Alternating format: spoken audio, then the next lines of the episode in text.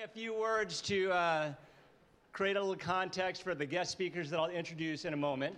In the big picture of things, we have been in a long exploration of the gospel according to John, but we are interrupting that for a few weeks to talk about the topic of money.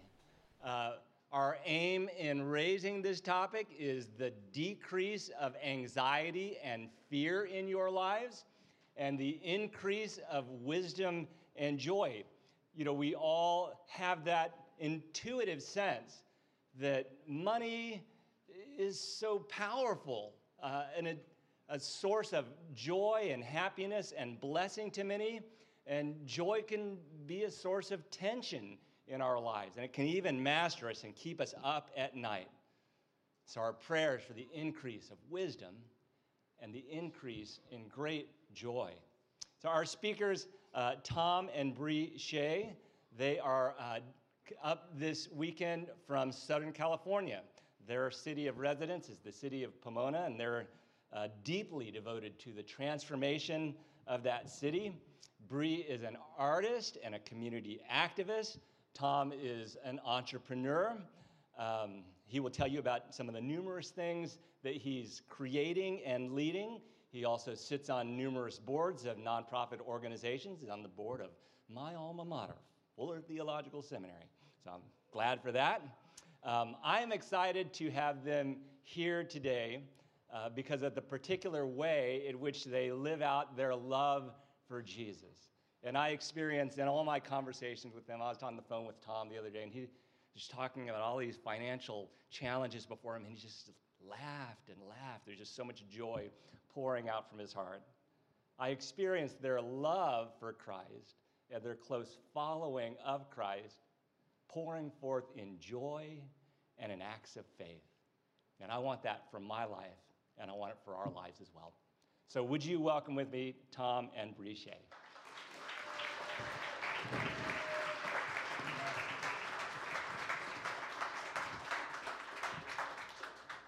Let's pray for these friends.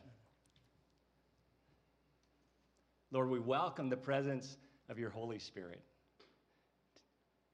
Enliven our hearts, grant to our community ears to hear your voice, and pour out power and strength upon these friends that their story, their testimony, and their teaching might come to us with your power, your power to bring life. We ask that in the name of Jesus. Amen. Amen. Let's give you guys one more round of applause. Well, good morning. Good morning, everyone. We're grateful to be here worshiping with you today and for Pastor Brad's invitation to come and share with you uh, our reflections about living in God's generosity. We are Tom. And Bree Hsieh. and we bring greetings to you from the believers at uh, Pomona First Presbyterian Church. And we've been invited here today to share about God's generosity. And we had a sense that we should um, both share, not only because we share a banking account, uh, but because generosity has been a journey that we've been called into and, uh, and sought to practice together. Um, we've lived in Pomona for 28 and 23 years, respectively, um, as part of the work of servant partners to seek the peace and wholeness, shalom of the city. And a shout out to Andy, wherever you are, and Janet Singletary, who are, yes, who are part of the River community, also part of the broader work of servant partners in urban transformation, but here in San Jose. When I first moved to Pomona, it was the fourth largest city in LA County and the second poorest city. Um, and so while working for transformation in the city, I also worked in tech. And I was an early employee at an, an early internet startup called Earthlink.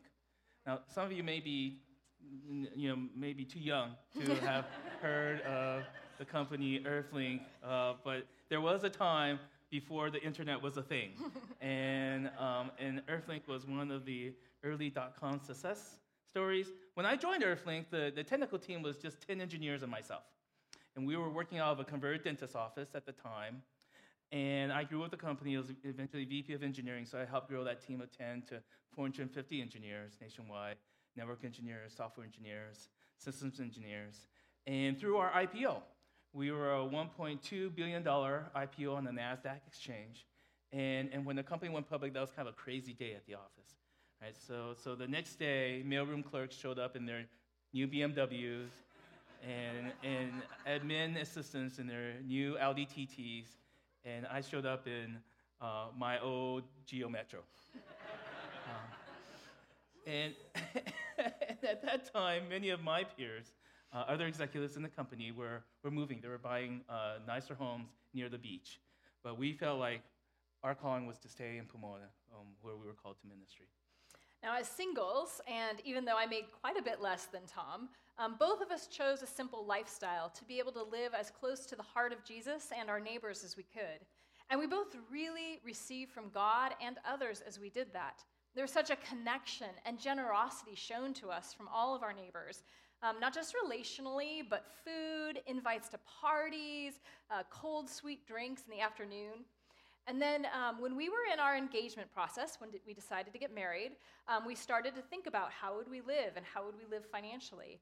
And we decided together to try to live at the median household income for the US, which at that point was around 38 grand a year, um, even though Tom had made six figures so that we could give the rest away. Now, some years we've been above and some years we've been below, um, but we have in basically tried to put a ceiling on our lifestyle and spending so that we had capacity for generosity. Today, the median household income for California is close to 80 grand, and we try to live close to that. And we've been blessed in that, pro- in that process and the practice of living simply, giving more, and learning and continuing to trust and receive from God. Now, last time I spoke here at the River Church, uh, in November of 2018, I, I shared that I was starting a new commuter airline called Float. And so Float stands for Fly Over All Traffic. in LA, where it started. and uh, so we launched Float in March of 2020. Yep. We had, uh, we had a fabulous first two weeks. Yep. And then the county issued their stay at home orders, and, and we had to put that on pause.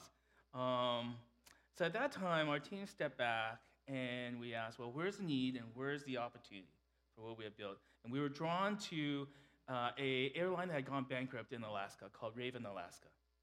And through God's generosity, we were able to acquire Raven and restart it. So, because Raven was not flying, there were communities in Alaska that couldn't see a doctor, couldn't buy groceries, and couldn't get their U.S. Postal Service.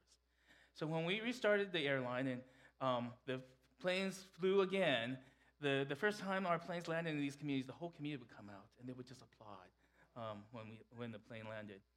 Uh, since so last year, uh, I, I, uh, also, I co-founded a cryptocurrency company called Flycoin. So we raised uh, a Series C, $33.2 million to launch this new cryptocurrency company. And then this year, I'm working on starting a new Trans-Pacific airline called uh, Northern, Northern Pacific, Northern Pacific Airways.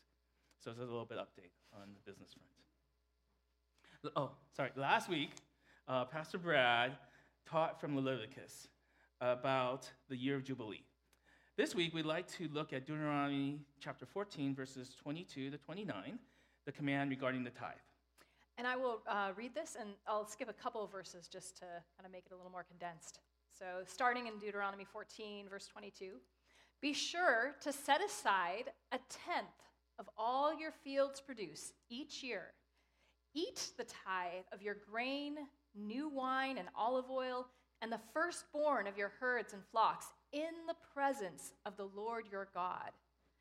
Or if you've made too much and it's too far and you need to exchange your tithe for money so that you can go and celebrate in God's presence, um, use the tithe and exchange it for silver.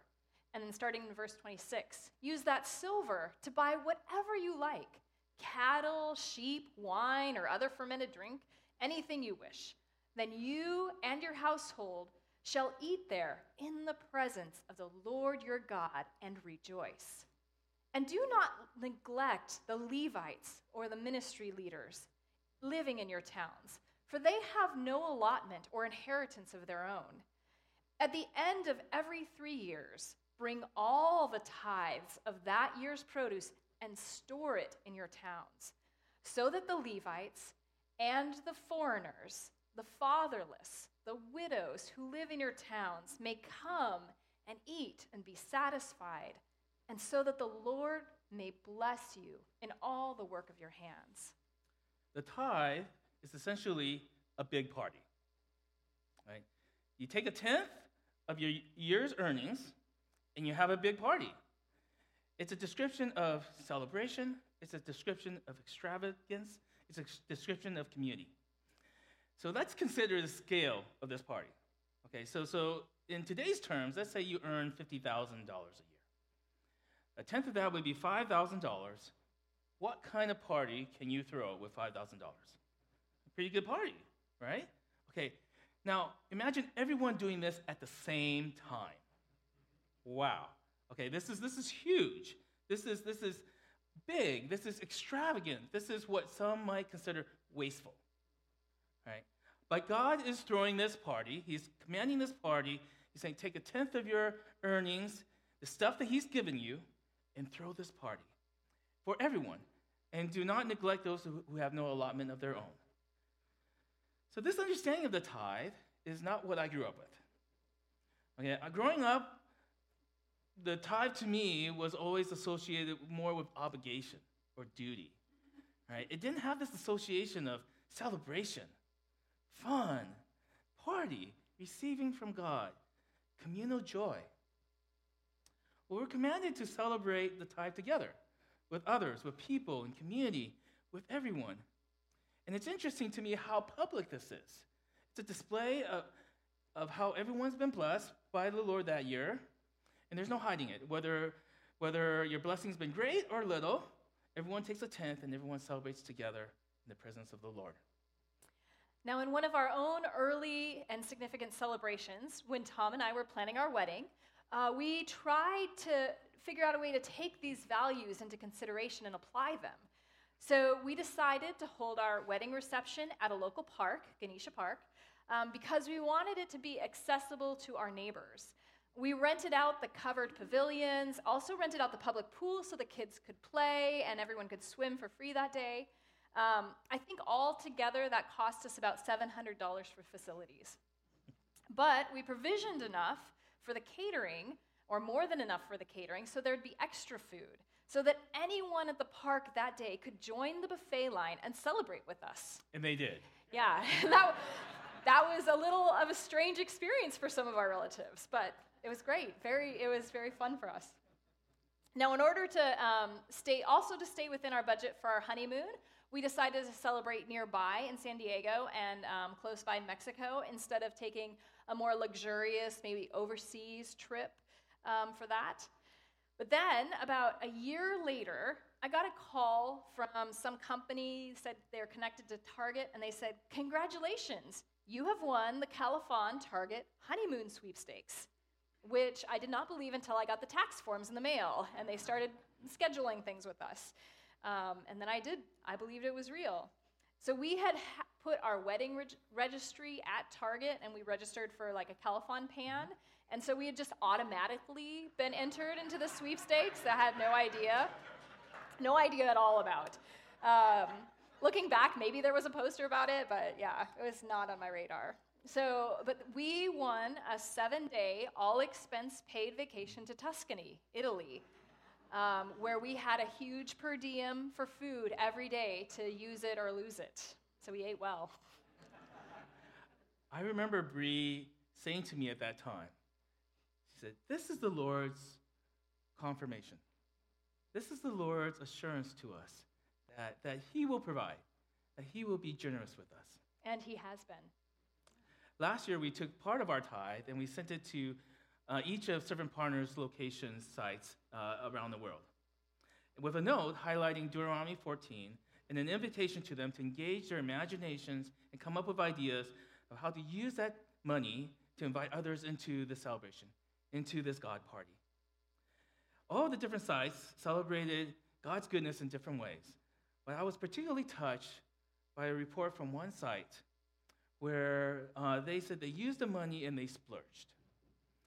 And instead of just serving rice and beans at their celebration like they normally would, they, they bought meat and vegetables, which they normally would never do. And although they, they initially felt very uncomfortable, they remembered the command from Deuteronomy chapter 14 and God's generous extravagance. Okay, so back to Deuteronomy chapter 14. Um, so every year, you take a tenth of your earnings of that year and you have this big party, okay, except for the third year. So the third year, you set aside the whole tithe and you put it in your storehouses in your towns so that those who have others who have needs, the immigrants, the fatherless, the widows, um, in your towns can come and eat and be satisfied.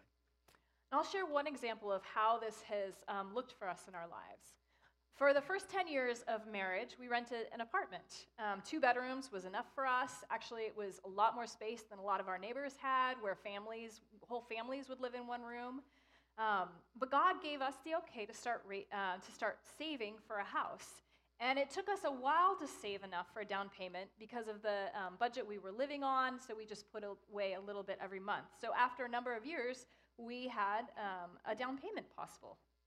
Then one day, um, sometimes Tom and I would just pray and we'd ask God, God, what are you doing? What do you want to speak to us? Anything we haven't heard from you? Um, and so on this particular day, we had a sense that God wanted us to be ready to give to some needs that would come our way, and He would show us what they were and when they were, um, and He wanted us to give to those. Now, we've always managed our finances more like a conduit or a river than a reservoir. So at the end of the year, there was nothing left in our checking account, but there was 33,000 in our savings account. The next week, uh, we learned that one of our one of our neighbors, one of our friends, uh, a family that was just starting to experience some stability, in their lives that the, the, the father of the household uh, had a warrant out for his arrest. Okay, so what had started as an unpaid traffic ticket uh, snowballed because of missed court dates. He didn't have the money to pay the fines. Uh, had ballooned to almost $10,000 in fines and a warrant for his arrest. And we, we felt like we were meant to give to him and his family um, everything they needed to settle that debt. The following week, we had learned of a relative going through a significant debt related financial crisis of about 10,000. And we felt that we were called to give to that need, and we did. The week after that, we learned of an international ministry partnership that had an urgent financial need. And we felt that that too was something that God was calling us to give to. So by the end of the month, we had emptied out our entire savings account. Uh, but it's God's money to begin with. Right? We were just stewards of it. Uh, then, three months later, I received an unexpected bonus. Almost exact same amount, $33,000. And we felt like the Lord said to us, put that back in your savings account. Over the years, this kind of thing has happened to us in different ways and times um, as we've asked God about how He wants us to give.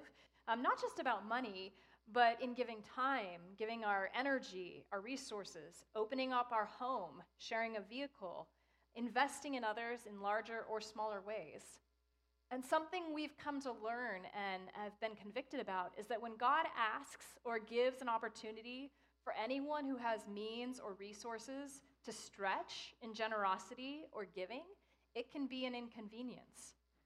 But when those without resources are financially stretched, it's almost always a crisis, sometimes a matter of life and death or health or significant loss or trauma or destruction within the family, of a job without a car, of health without a dental or doctor appointment, of dignity if there's no clothing for job interview, or just ability to study and learn if there's not good food, or stability without just that financial bandwidth that we all kind of need in life.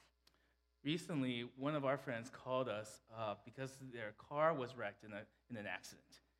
The, it was the other driver's fault, so their insurance would, would pay for the repairs, but they would be without a car for several weeks. Uh, actually, that's turned into um, a number of months now because the insurance and all the have been very slow. um, but we gave them one of our cars to use because for us, living with one car is an inconvenience. Uh, for, for them, to, to be without a car is disastrous. At church, one of our friends heard that we were down to one car.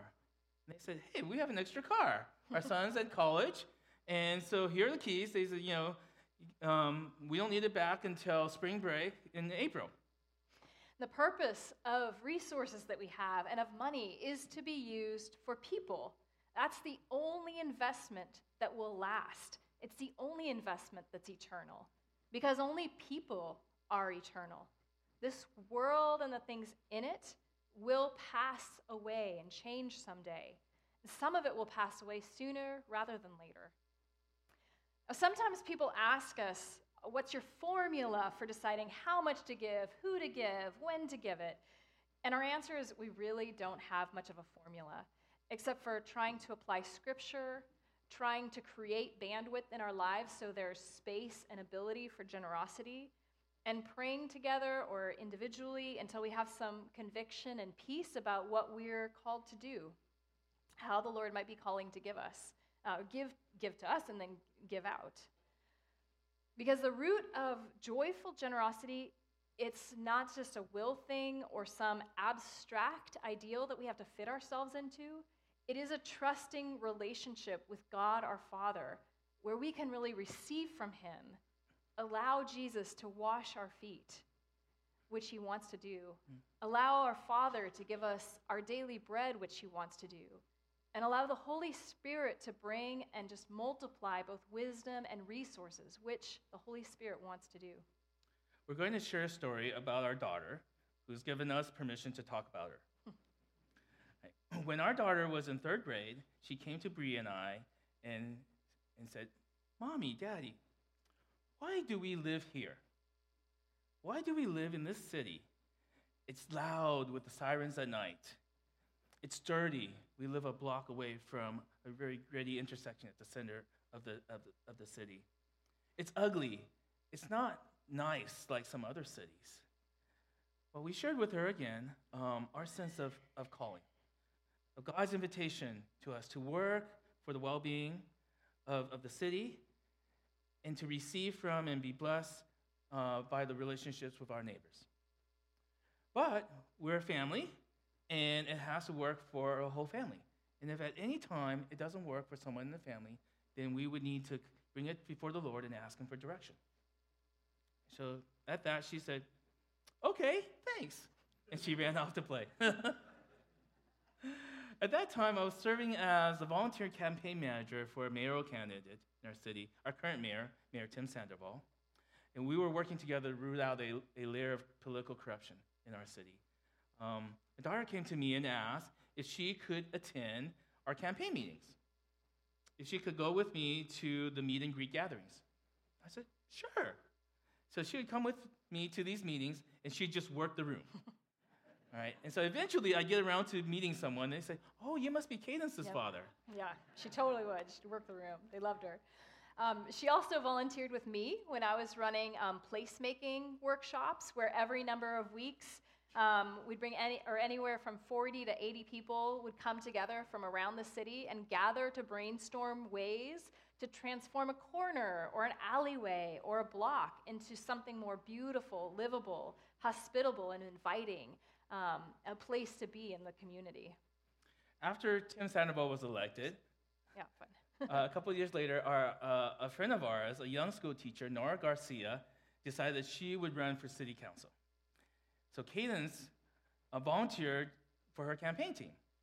And she played such a significant role that when Nora was sworn in, she asked Cadence to stand up there on the podium with her. Over the years, Cadence has made our city her city. And she has been part and party to the change and the work and the transformation of seeking shalom, seeking peace and wholeness and healing um, in our community. And she's also grown in receiving and giving from God's generosity herself. So many times now, as a teenager, she's covered the cost of things for friends, or even told my friends that we would cover something or other for them. she, yes, she has fought for the check at dinner a number of times and won. Um, and she had me call an Uber for a mom with a toddler who needed a ride someplace like 20 miles away in LA. She has really taken in the ability to be generous. And it's not just because she's seen some things in our lives, um, that's a part of it, but really and truly, it's because she knows that everything we have is also hers, and we will cover her in her desire to give to anyone in need around her, as well as taking care of her in her own needs. Jesus tells us a story of a father with two sons. The youngest son asks for his share of the inheritance from the father um, right then, essentially saying to his dad, I just, I can't wait till you're dead. I just want the money and I want to go. And his father shockingly and generously gives the younger son the full part of his inheritance, which the younger son takes, goes to a far off land, and squanders, lives an easy life, uses it all, and then he's left with nothing. And he is eating like scraps with the pigs. And he says, There's, It's better if I was a servant in my father's house. So he goes back, and while the son was a long way off down the road, the father sees him because he had been looking for him every single day. He sees him and he runs toward him. He embraces him and he tells the servants, Go kill the fattened calf and throw a party to honor my son who was gone and who is returned. We might feel uncomfortable with this kind of generosity and extravagance because it's so undeserved, so unmerited. And indeed, God's generosity to us is so undeserved, so unmerited. In Jesus' story, then the older son then comes back from the fields. And he hears the commotion, he sees this party, and he is enraged. The father goes out to the older son and begs him to come into the party. The older son says, All these years I have slaved for you, and have not asked even for uh, such as a small young goat to party with my friends. The father replies, All these years you have been with me, and all that I have is yours. So, our question to leave you with today is um, whether we've been able to receive from God's goodness and grace, extravagance and generosity um, for ourselves, His love for us, if we've been able to take that in spiritually, emotionally, relationally, and material. Have we asked for what we need? And are we willing to use what we have for others? Are we willing to join the party? To joyfully use what the Lord's given us in fun and imaginative ways to celebrate, to grow community with everyone, with those with little and those who have much, and to experience the joy of God's generosity. Amen, and may it be so.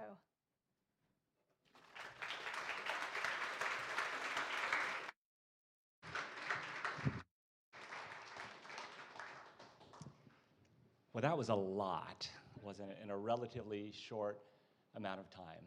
So I'd like to provide some time to help us chew on what it is that Tom and Bree have prepared for us so that we could digest it and maybe even be changed by it. So I'd invite you to move from that space of listening to Tom and Bree and the voice of the Spirit uh, through them to just tuning into your own heart What's going on for you? What are your inner responses to what it is you've heard? Could be like feelings of enthusiasm, or could have feelings of revulsion, or some really weird combination of both of those things. God can handle the honest responses of our hearts. Uh, I said earlier there's a follow up gathering at 1 p.m to be with Tom and Bree, so they're available to answer uh, any questions that you might have, to interact with them. Um, but today, let's sit in uh, just twos or threes and chat about what it is you've heard. Let me offer you two questions that you could interact with. If you had something else you wanted to say, you're a Silicon Valley soul. Just do your own thing, you know? But I think it'd be interesting just to ponder uh, what parts of their story seem memorable to you? The stories that they told, and there were a lot of them in there, but which of them were most memorable or even moving to you? And just rehearse them, tell them aloud to one another so they sink in. And beyond recalling those stories, what do you think God might be revealing about Himself through those stories? As you reflect on those stories, what do you think they might tell you about the heart of God? So turn in twos or threes, look around if there's someone sitting alone, be a hospitable soul and welcome them in. And in a few minutes, Abby will come back and lead us in worship through song. Enjoy.